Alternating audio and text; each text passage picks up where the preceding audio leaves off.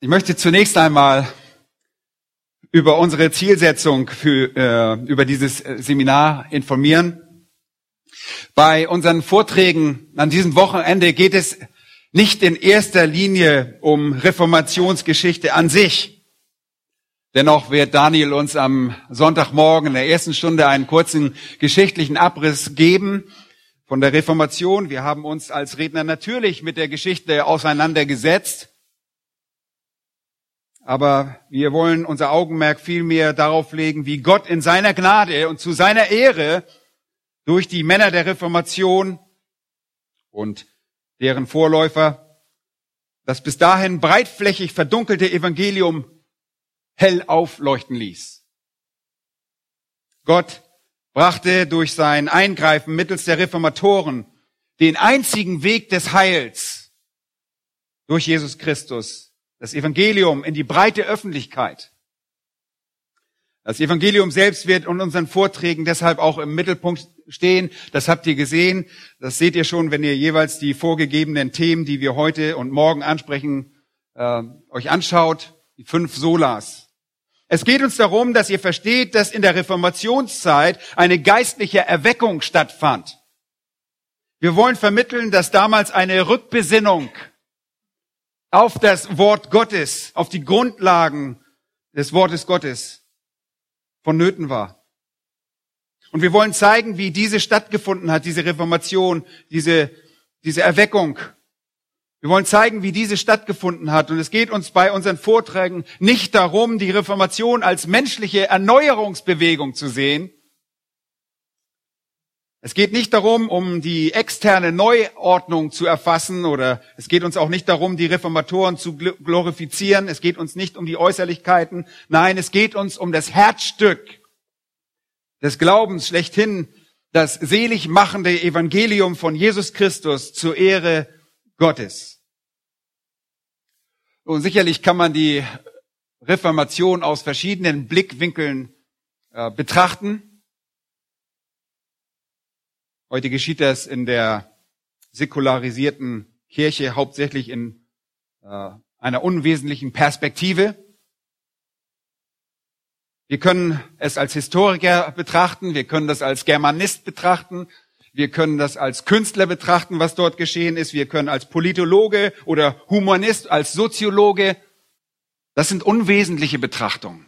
Und ich sage unwesentlich, weil die Errettung des Menschen zur Ehre Gottes das primäre Anliegen in der Geschichte der Menschheit ist. Alle anderen Themen können dabei nur vergleichsweise als unwesentlich verblassen. Und damit komme ich auch schon zu meinem Punkt, wo ist das überhaupt? Sollte hier eigentlich an der Folie zu sehen sein.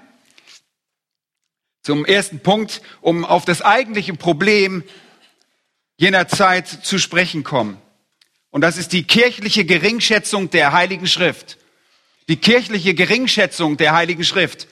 Den bekanntesten Reformator hierzulande, der gerade hier vorne stand, Martin Luther, war es selbst überhaupt nicht daran gelegen, die institutionalisierte Kirche zu reformieren. Er wollte sie weder modernisieren noch der Anbetung neue Gestalt verleihen. Es geht ihm zunächst auch gar nicht um eine geistliche Erneuerung. Dieses Anliegen konnte ihn gar nicht bewegen, da sein eigenes geistliches Leben für viele Jahre selbst als Geistlicher in der Kirche nicht einmal bestand. Er war geistlich tot. Er besaß als junger Mönch keine Beziehung zu Gott. Er war ein geistlich toter Priester mit Blindheit geschlagen, versklavt in einer verweltlichten religiösen Institution. Luther konnte im Nachhinein seine Anbetung als Priester nur auf einer gemeinsamen Stufe mit der Anbetung des heuchlerischen Gottesvolkes einordnen, dem Volk Israel, von dem unser Herr Jesus Christus mit Bezug auf Jesajas Weissagung in Matthäus 15,8 sagte, dieses Volk naht sich zu mir mit seinem Mund und ehrt mich mit den Lippen, aber ihr Herz ist fern von mir.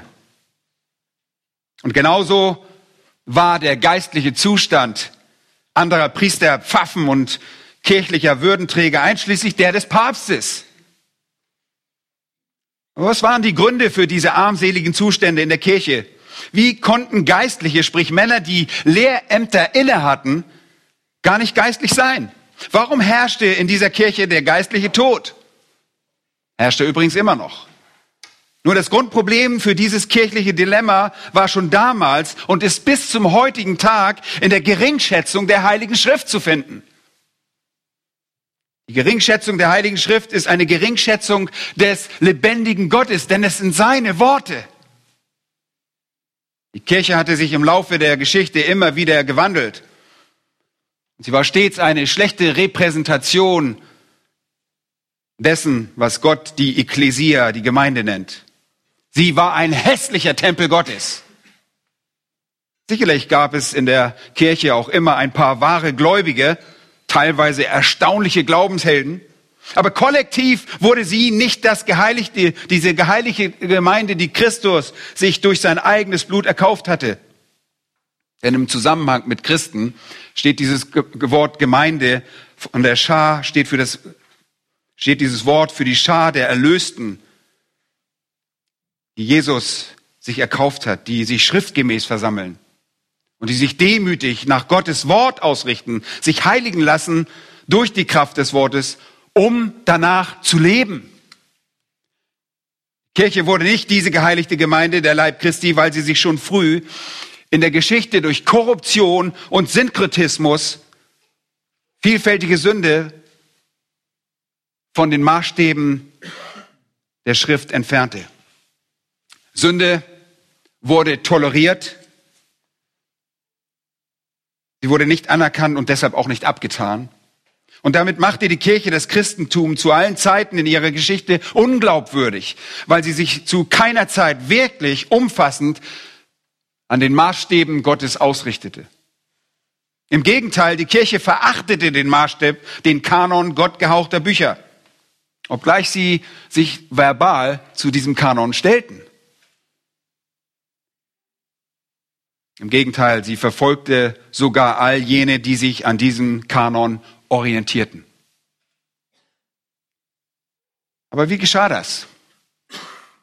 Nun, statt auf das Wort Gottes zu achten, setzten sich bei den verantwortlichen Oberhäuptern und deren zugeteilten Schäfchen im Laufe der Jahrhunderte mehr und mehr Traditionen menschlicher Auffassung durch.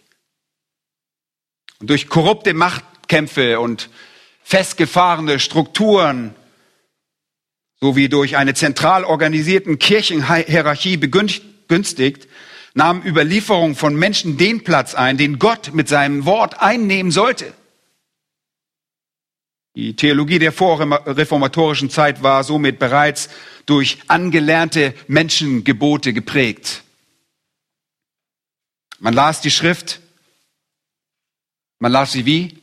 Gefärbt durch mündliche Überlieferung, sah sie im Lichte, Lichte der Konzilentschlüsse und gebrauchte gewissermaßen die Meinung von kirchlichen Patriarchen, den Kirchenvätern, als ein hermeneutisches Werkzeug, um die Schrift zu interpretieren.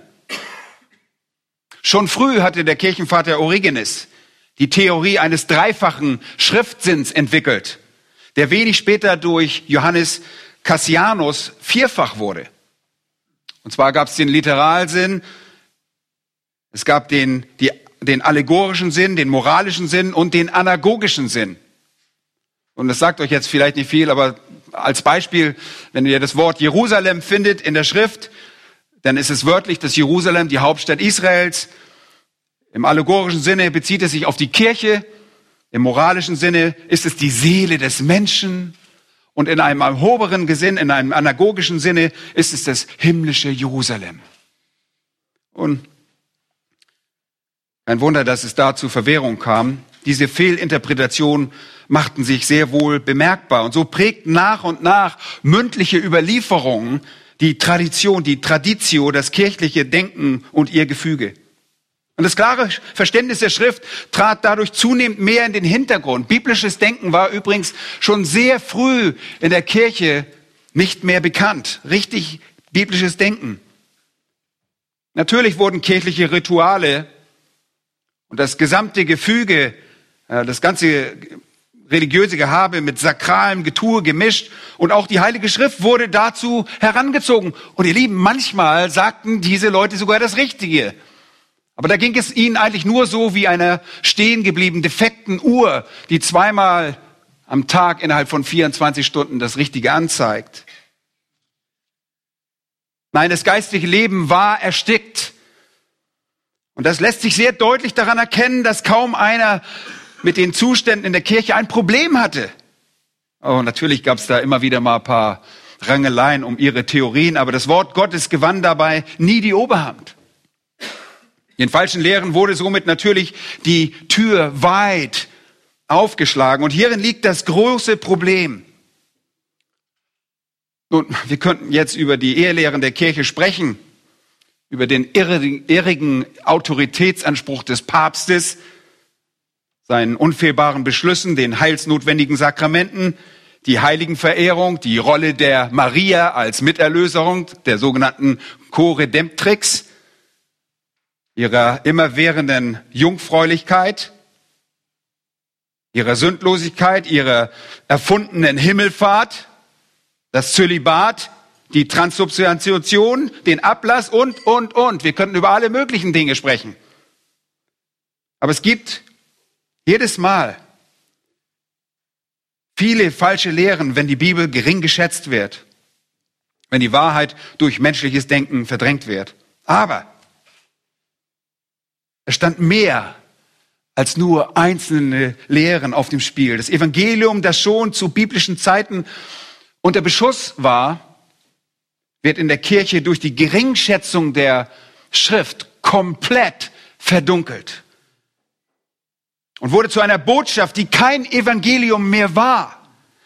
Und darin lag die größte Tragik.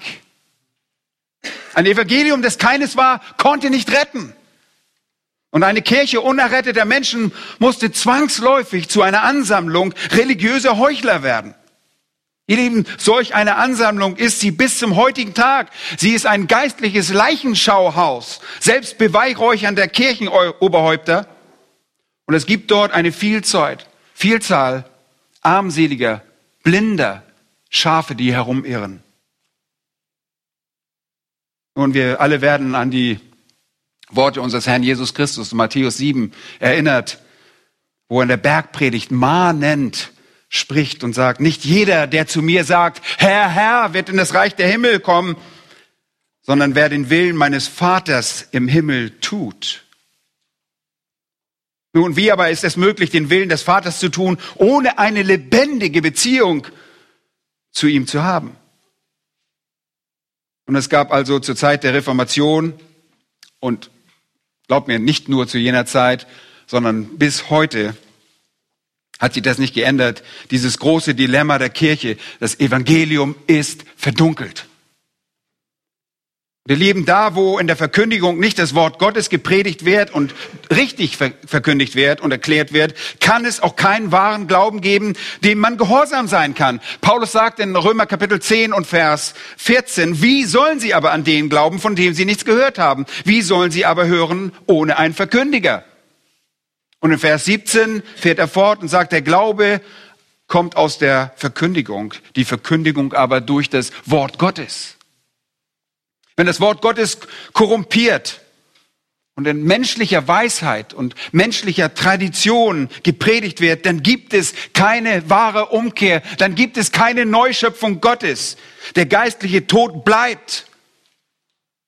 Der Mensch ist in Bezug auf die ewige Errettung getäuscht. Er wiegt sich in Sicherheit, wo es keine Sicherheit gibt.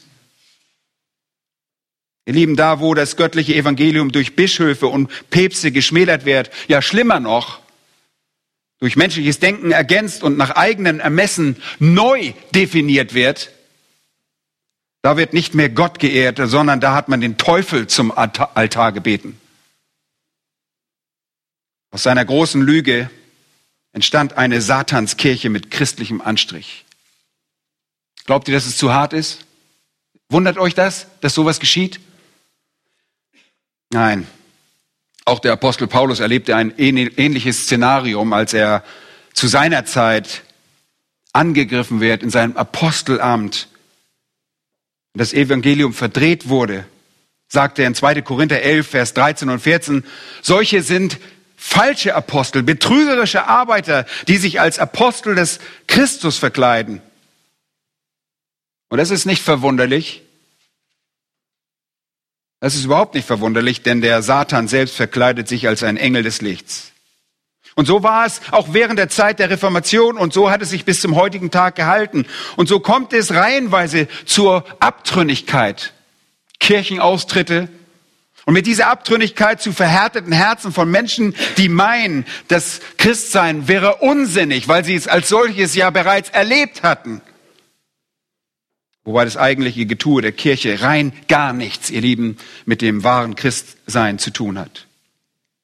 Mit dem Einzug vieler Ehelehren folgten entsprechend natürlich auch gottlose Praktiken. Für diese gottloses Leben und Handeln im Namen der Kirche gibt es in der Geschichte so viele Beispiele, auch während der Reformation. Heute macht die Kirche mit schandbaren Taten Schlagzeilen. Was für eine Schande für das Christentum. Die katholische Kirche war zu keiner Zeit ein Repräsentant des Leibes Christi oder dessen Braut. Wir leben auch, wenn vereinzelt Christen in ihr waren, die den wahren Glauben hochgehalten haben. Und heute ist auch kein wahrer Christ, kommt nicht aus der Lehre der katholischen Kirche hervor. Ein Christ in der katholischen Kirche muss ein schlechter Katholik sein, stimmt's?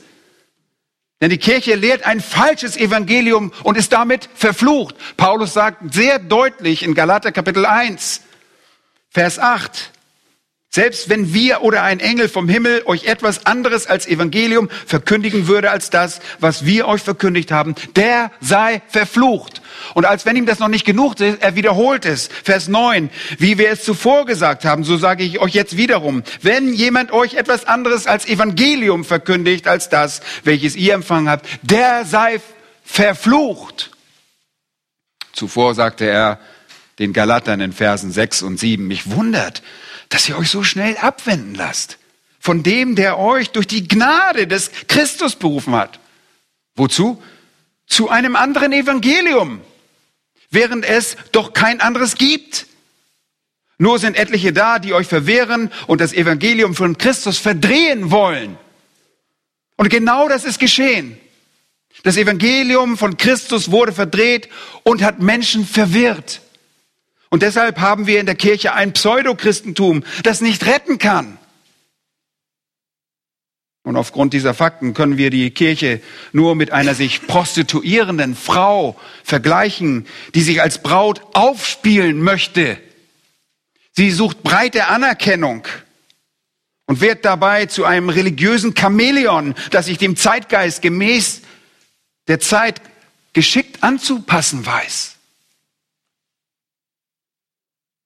Und die Kirche behauptete auch während der Reformationszeit, dass die Heilige Schrift in sich als Autorität für die Kinder Gottes unzureichend sei.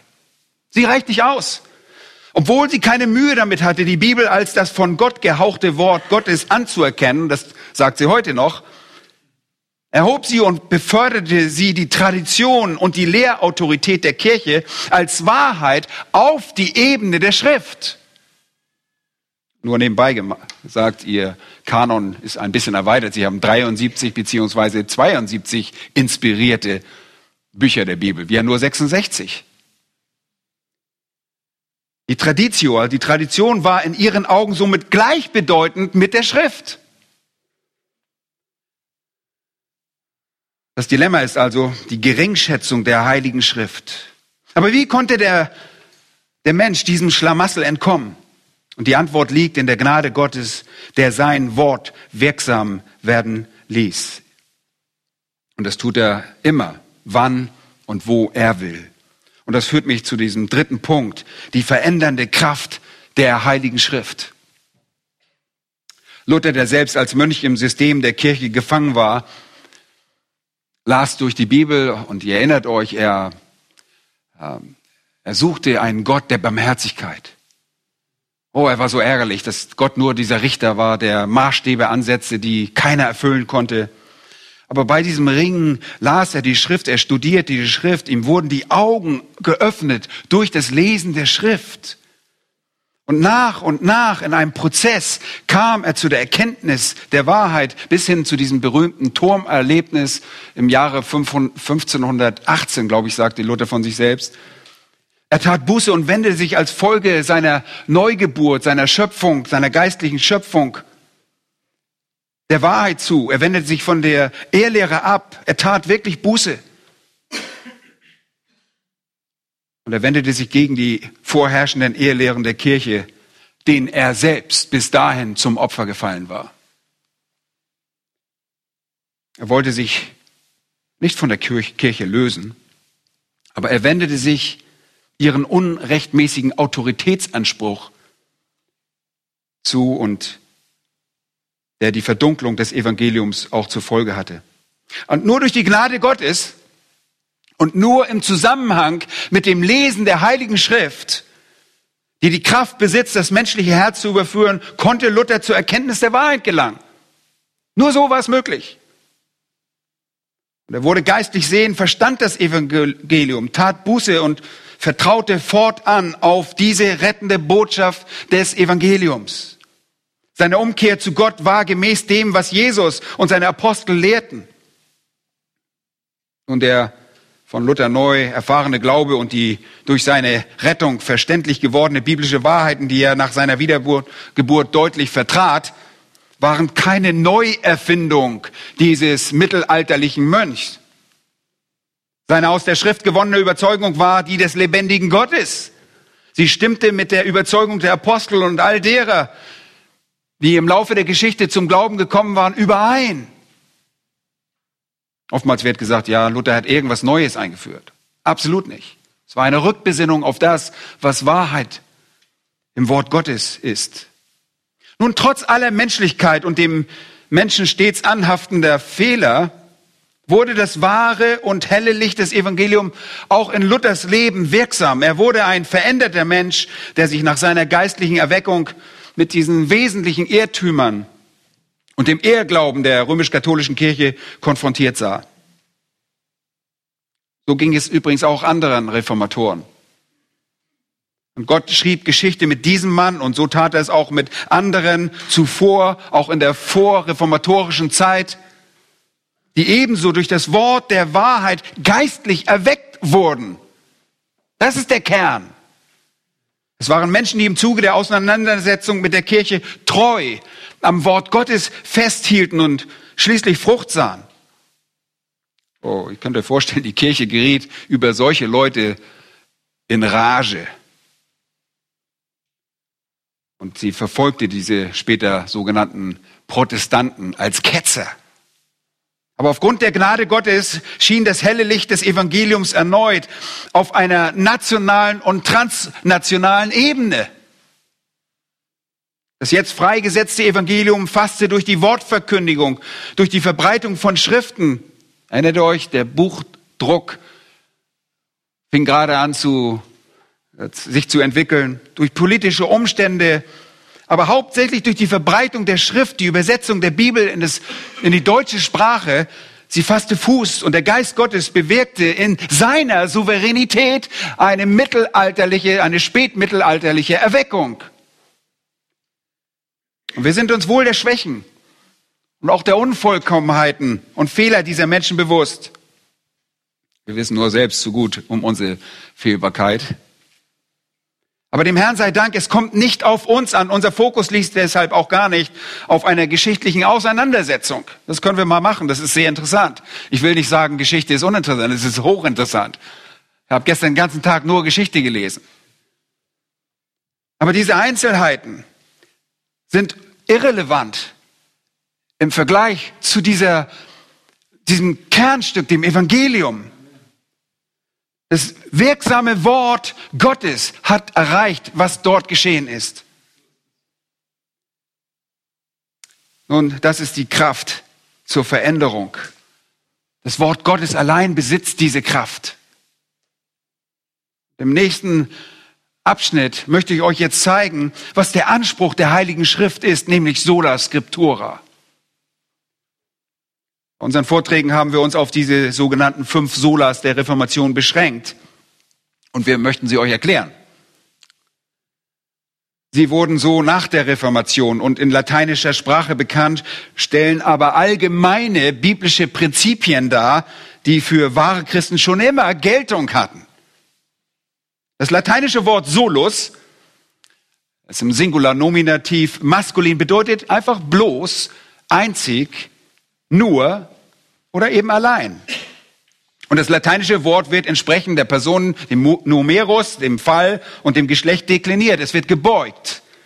Und das kennen wir auch aus unserer Sprache oder in unserer Sprache. Dieses Adjektiv steht dabei jeweils in Verbindung mit einem theologischen Begriff und wird aufgrund seiner Funktion auch als begleitender Exklusivpartikel dieser Begriffe verstanden.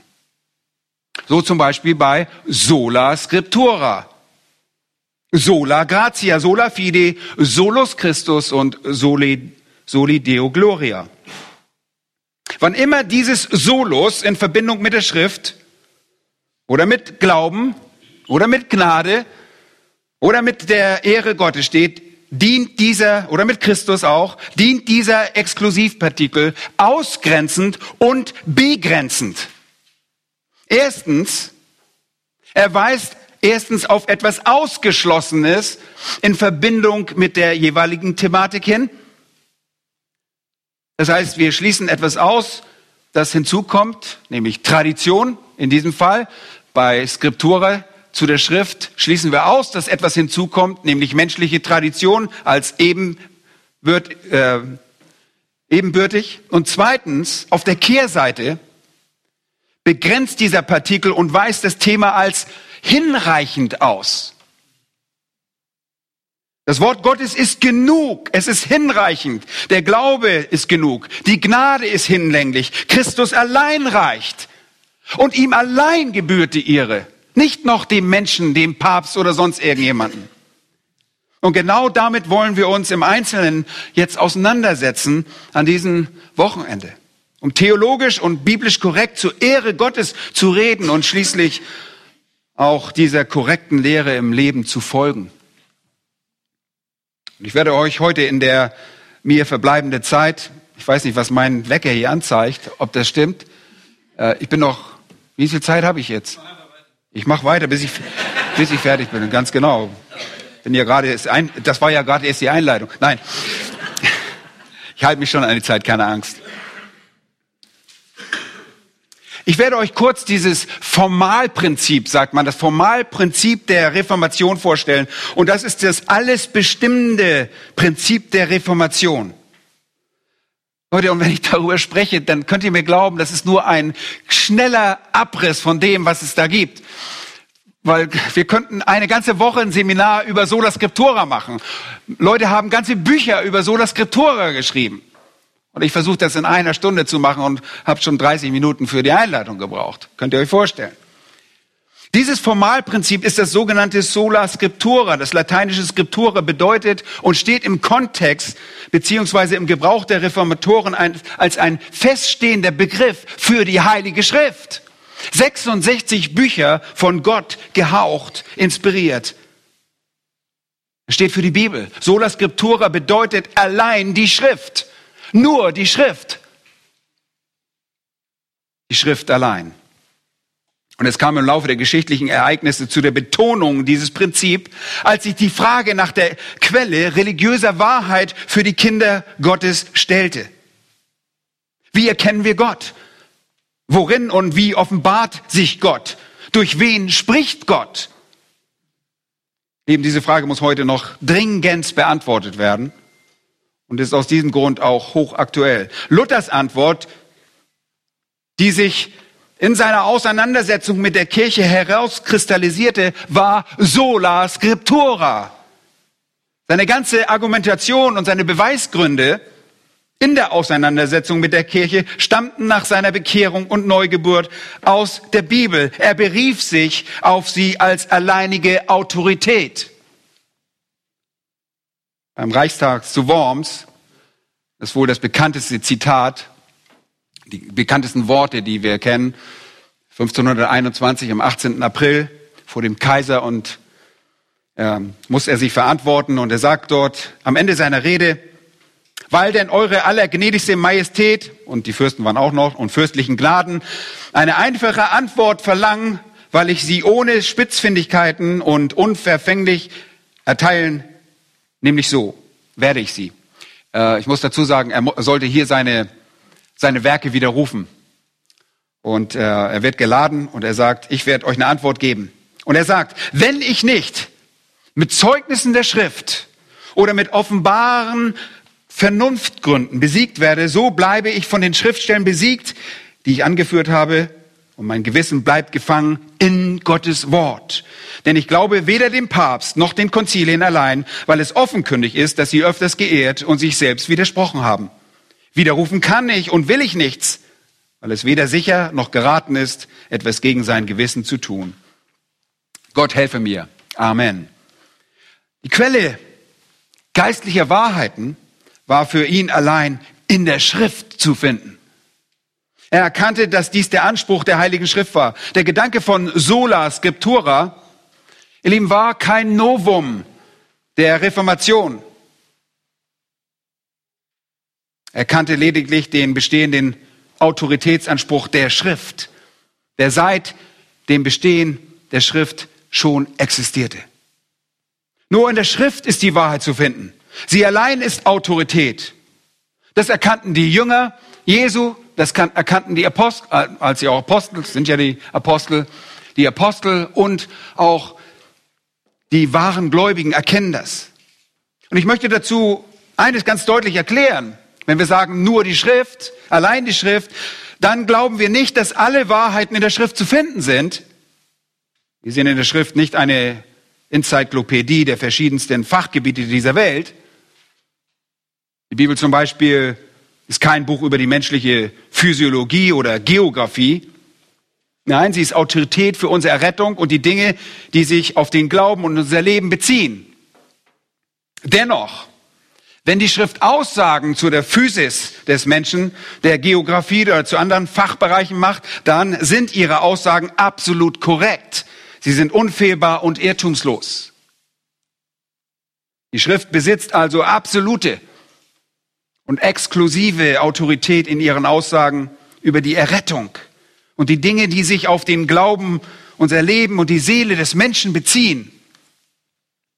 Nun, zu der Errettung schreibt der Apostel Petrus, ihr seid wiedergeboren, nicht aus vergänglichen, sondern aus unvergänglichem Samen, durch das lebendige Wort Gottes, das in Ewigkeit bleibt, 1. Petrus 1, 23. Sie ist Autorität in Bezug auf die Rettung. Das sagt auch Jakobus in Kapitel 1, Vers 18. Sagt er, nach seinem Willen hat er uns gezeugt durch das Wort der Wahrheit. Damit meint er die Bibel, durch das Evangelium. Der Apostel Paulus schreibt später an Timotheus in seinem zweiten Brief über die Nützlichkeit der Schrift, Kapitel 3, Vers 16 und 17 und über die Autorität. Alle Schrift ist von Gott eingegeben und nützlich zur Belehrung, zur Überführung, zur, zur Rechtweisung, zur Erziehung in der Gerechtigkeit, damit der Mensch Gottes ganz zubereitet sei, zu jedem guten Werk völlig ausgerüstet. Und das Sola Scriptura betont damit erstens, dass es keine Autorität gibt, die sich neben der Schrift als solche sehen kann oder erhoben werden kann. Okay? Das ist diese Ausgrenzung. Es gibt keine andere Autorität. Und zweitens, der Sola neben Scriptura beschreibt zweitens die Genügsamkeit, die Hinlänglichkeit der Heiligen Schrift. Sie ist für unser Leben hinlänglich. Sie ist Norm für unser Bekenntnis und allein bestimmt für unser Leben. Sie und nur sie allein ist Grundlage für unser Leben als Christ. Und die beiden Dinge hängen natürlich sehr eng zusammen. Nehmen wir nur das Beispiel. Wir hören heute oft Leute, die sagen, ja, wünschte der Herr könnte uns helfen mit diesem psychischen Problem, das die, diese Hans hat, ja, äh, kein, ja, wir kommen einfach nicht weiter. Warum gehen wir nicht zu Dr. Dr. so und so, der ist Psychologe und äh, vielleicht hat er eine Antwort. Ihr Lieben, erstens ist hier Unkenntnis der Schrift im Spiel. Und zweitens holt man sich eine Autorität, die nicht Autorität sein soll. Man verdrängt das Wort Gottes, das man nicht kennt. Und es ist ersetzt. Und so hat man einen Psychologen oder einen Psychiater oder wer es auch immer ist, erhoben auf die Autorität einer Schrift.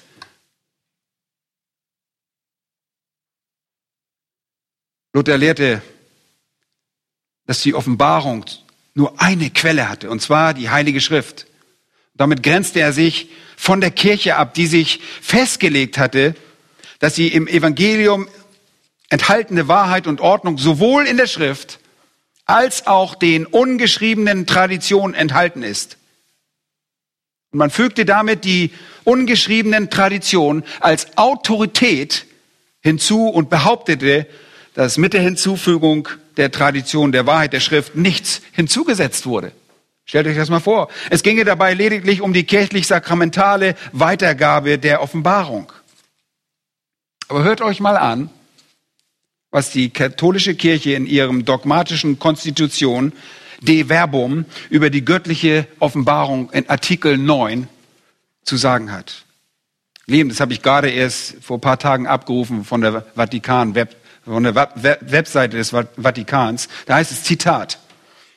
Äh, die heilige Überlieferung und die heilige Schrift sind eng miteinander verbunden und haben aneinander Anteil. Denselben göttlichen Quell entspringend fließen beide gewissermaßen in eins zusammen und streben demselben Ziel zu. Denn die Heilige Schrift ist Gottes Rede, insofern sie unter dem Anhauch des Heiligen Geistes schriftlich aufgezeichnet wurde.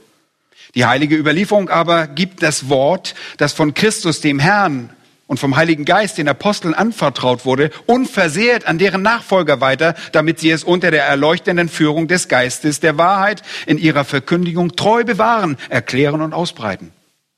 So ergibt sich, hört mal gut zu, dass die Kirche ihre Gewissheit über alles Offenbarte, über alles Geoffenbarte nicht aus der Heiligen Schrift allein schöpft, Daher sollen beide mit gleicher Liebe und Achtung angenommen und verehrt werden. Zitat Ende. Dieser Artikel ist teilweise ein Ergebnis des Konzils von Trient. Das sind drei Sitzungsperioden als Reaktion auf die Ereignisse der Reformation zwischen 1545 und 1563 als äh, Reaktion darauf stattfand. Die Heilige Schrift, Scriptura, und die Überlieferung, Traditio, wurden bei diesem Konzil in der ersten Sitzungsperiode in Sessio 4, also Sitzung 4, als gleichberechtigt festgelegt. Das Konzil stellte sich damit gegen das reformatorische Denken, das Formalprinzip sola scriptura. Das, wie ich gerade sagte, ein biblisches Prinzip ist, nicht nur ein reformatorisches Prinzip. Das Konzil hielt damit an der Tradition als ungeschriebene Weitergabe von Glauben und Sitte fest und als autoritativ.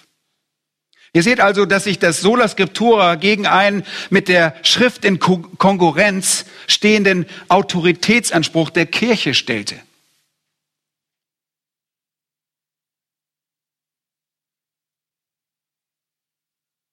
Das Sola nicht. Ja, das Sola stellte sich gegen diesen Autoritätsanspruch. Meine Frage, und das ist das fünfte, ist es wirklich so wichtig, die Schrift als alleinige Quelle der Offenbarung Gottes anzuerkennen? Kann man sagen, naja, ist doch gar nicht so schlimm. Doch, es ist sehr wichtig, das anzuerkennen. Wenn man die Offenbarung Gottes in der Natur ausklammert, ist die Offenbarung der Bibel die alleinige Quelle für die Wahrheit.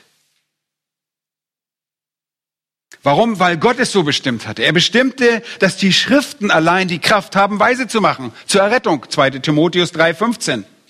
Und wie ich schon gerade in der Jakobus-Stelle und der Petrus-Stelle, die ich verlesen habe, wird der Mensch allein durch die Schrift gerettet und auch durch die Schrift geheiligt. Der Mensch ist weder auf die Gnadenspende der Kirche angewiesen, die Administration von, von gnadenspendenden Sakramenten, noch auf die ungewissen mündlichen Überlieferungen fehlbare Menschen. Wir sind nicht darauf angewiesen. Die Schrift allein genügt. 2. Timotheus bringt uns in Kapitel 3, 17 sehr deutlich, zeigt uns sehr deutlich, dass der Mensch Gottes durch die Schrift ganz zubereitet werden soll. Zu jedem guten Werk und völlig ausgerüstet. Gott hatte mit der Schrift und mit der Schrift allein eine Vorkehrung getroffen, durch die der Mensch mittels Unterweisung zu jedem guten Werk in der Lage war. Dem kann durch eine andere Quelle dann auch nichts mehr hinzugefügt werden. Im Psalm 119, Vers 1 steht Folgendes. Wohl denen, die im Weg untadelig sind, die wandeln nach dem Gesetz Yahwehs. Wenn der Mensch ohne Tadel sein Leben führen kann, indem er sich auf das Wort Gottes ausrichtet, was sollte dem dann noch hinzugefügt werden? Nichts. Psalm 19, Vers 8. Das Gesetz Jahwes ist vollkommen. Es erquickt die Seele. Das Erquicken kann man auch übersetzen. Es stellt die Seele wieder her. Das Zeugnis Jahwes ist zuverlässig. Es macht den Unverständigen weise. Es stellt die Seele wieder her und es heiligt den Menschen. Diese Dinge werden und können allein nur vom Wort Gottes gesagt werden, nie von einer menschlichen Einrichtung oder von menschlicher Lehre. Im Gegenteil, die Hinzufügung von Traditionen verdrängt das Wort Gottes. Jesus verurteilt deshalb die Schriftgelehrten und Pharisäer. Hört einmal zu, was er sagt in Matthäus 15, Vers 6. Ihr habt das Gebot Gottes um euer Überlieferung willen aufgehoben. Ihr Heuchler, treffend hat Jesaja von euch geweissagt, wenn er spricht, dieses Volk naht sich zu mir mit seinem Mund und ehrt mich mit den Lippen, aber ihr Herz ist fern von mir. Und jetzt Vers 9. Vergeblich aber verehren sie mich, weil sie Lehren vortragen, die Menschengebote sind. In der Bergpredigt hat Jesus ganz ähnliche Worte für die Schriftgelehrten und Pharisäer. Matthäus 7, 8 und 9. Ihr verlasst das Gebot Gottes und haltet Überlieferung der Menschen ein. Waschungen von Krügen und Bechern und viele ähnliche, andere ähnliche Dinge tut ihr. Und er sprach zu ihnen, trefflich verwerft ihr das Gebot Gottes, um eure Überlieferung festzuhalten. Seht ihr, jegliche Missachtung des Autoritätsanspruches der Schrift kommt ihrer Verwerfung gleich. Ihre Hinlänglichkeit zu verwerfen ist fatal. Warum ist das so? Warum machen Menschen das so? Wie ich schon sagte, Menschen wissen nicht, kennen die Wahrheit nicht und sie bringen ihren eigenen Senf dazu. So wird das Wort herabgesetzt. Paulus warnt in Kolosser 2, Vers 8. Habt Acht, dass euch niemand beraubt durch die Philosophie und leeren Betrug, gemäß der Überlieferung der Menschen, gemäß den Grundsätzen der Welt und nicht Christus gemäß. Die Liebe zur Weisheit ist immer ein Fallstrick und leerer Betrug, wenn sie nicht den Worten Christi entspricht wenn sie seine Weisheit ist. Und das Prinzip, der Grundsatz von Sola Scriptura ist heute hochaktuell. Gott spricht, das stimmt, aber nur durch sein bereits in der Vergangenheit offenbarten Kanon. Durch die 66 Bücher unserer Bibel. Sein Wort gibt uns alles, was wir brauchen. Jeglicher Anspruch eine, auf eine Autorität außerhalb der Schrift muss deshalb verworfen werden. Und dazu gehört jegliche extra biblische Offenbarung.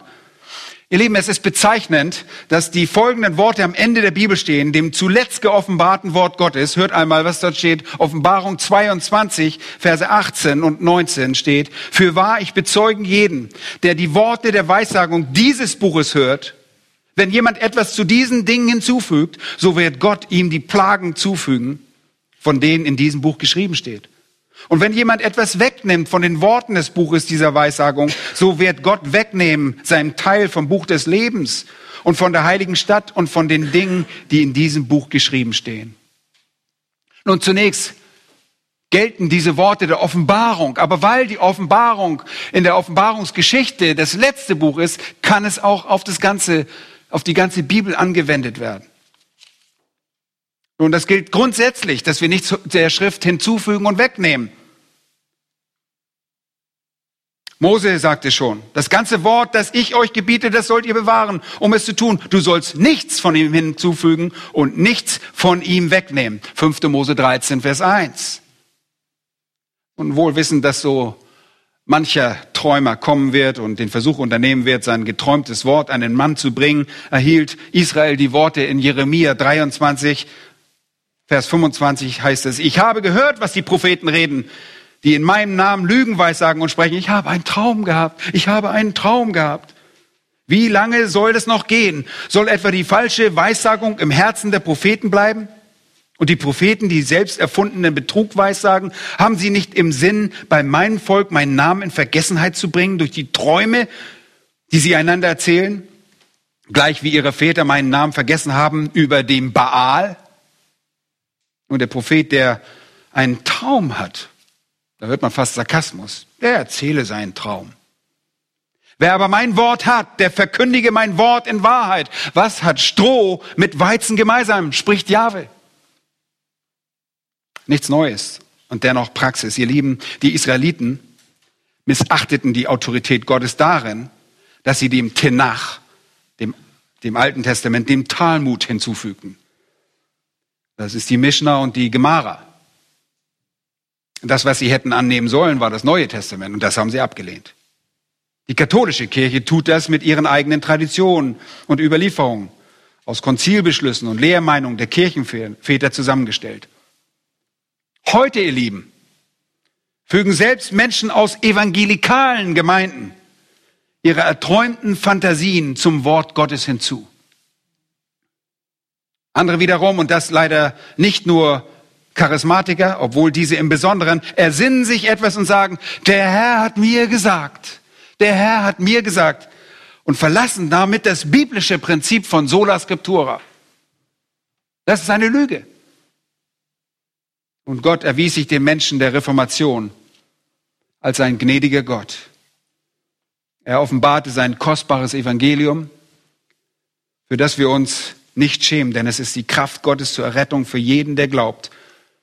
Zuerst für den Juden, dann auch für den Griechen. Nun leider sind die geistlichen Spuren und Ansätze der Reformation auch in der evangelischen Kirche verloren gegangen. Und sie befindet sich genau dort, wo die römisch-katholische Kirche schon immer war, in elender Finsternis. Von der geistlichen Erweckung will man in der evangelischen Kirche nichts wissen.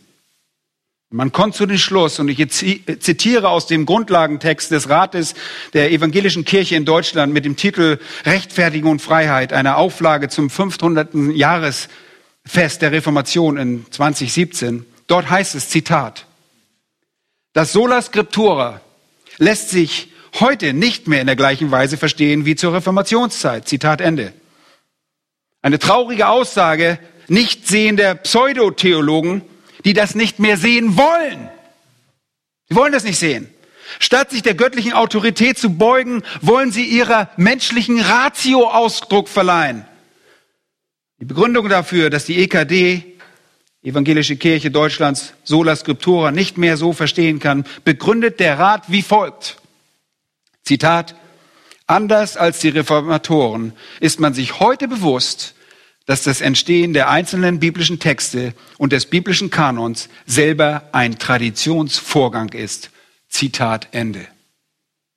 Lieben, damit sitzt die EKD zusammen in einer Badewanne mit der RKK, mit der römisch-katholischen Kirche. Sie sitzen wieder in einem Boot. Und wisst ihr was? Sie wollen die Reformation rückgängig machen. Und sie sollen es tun, denn sie sind sowieso beide verblendet. Sie sitzen beide letztlich da, wo sie vor 500 Jahren gesessen haben. Ihr Lieben, nur ein Aufruf an uns. Demütigt euch unter das Wort Gottes. Ich weiß, wir verstehen nicht alles. Ich verstehe nicht alles. Ich bin über 40 Jahre Christ. Ich verstehe lange nicht alles. Ich werde auch nie alles verstehen.